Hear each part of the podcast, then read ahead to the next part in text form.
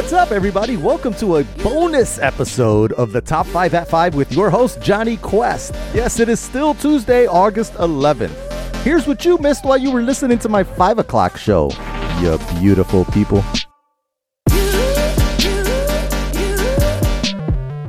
Okay, so I was being a good Johnny Quest today and did all of my stories and recordings early. Then Joe Biden decided to make his announcement. Yep, that's right. Democratic candidate for president Joe Biden has chosen his running mate, the senator from California, Kamala Harris, to be his VP pick. She was an early frontrunner for the main gig, but lost her way early on and never really got many delegates in the primaries. This is going to make her the first black woman, as well as the first Asian American woman to be on a major presidential ticket. Yeah, did you know she was half Jamaican and also half Indian? Quote, I have the great honor to announce that I've picked Kamala Harris, a fearless fighter for the little guy and one of the country's finest public servants, as my running mate, Biden tweeted. Amid nationwide protests for racial justice and a reform of policing, Harris served 5 years as Attorney General in California and as a prosecutor in San Francisco. In the Senate, Harris bolstered her reputation as a shrewd debater and a questioner of administration officials such as Attorney General William Barr, end quote. So there you have it, people. Now we know who's set for the ticket. I'm positive I'll have much more to say on this tomorrow, but I wanted to make sure you were at least aware of the news.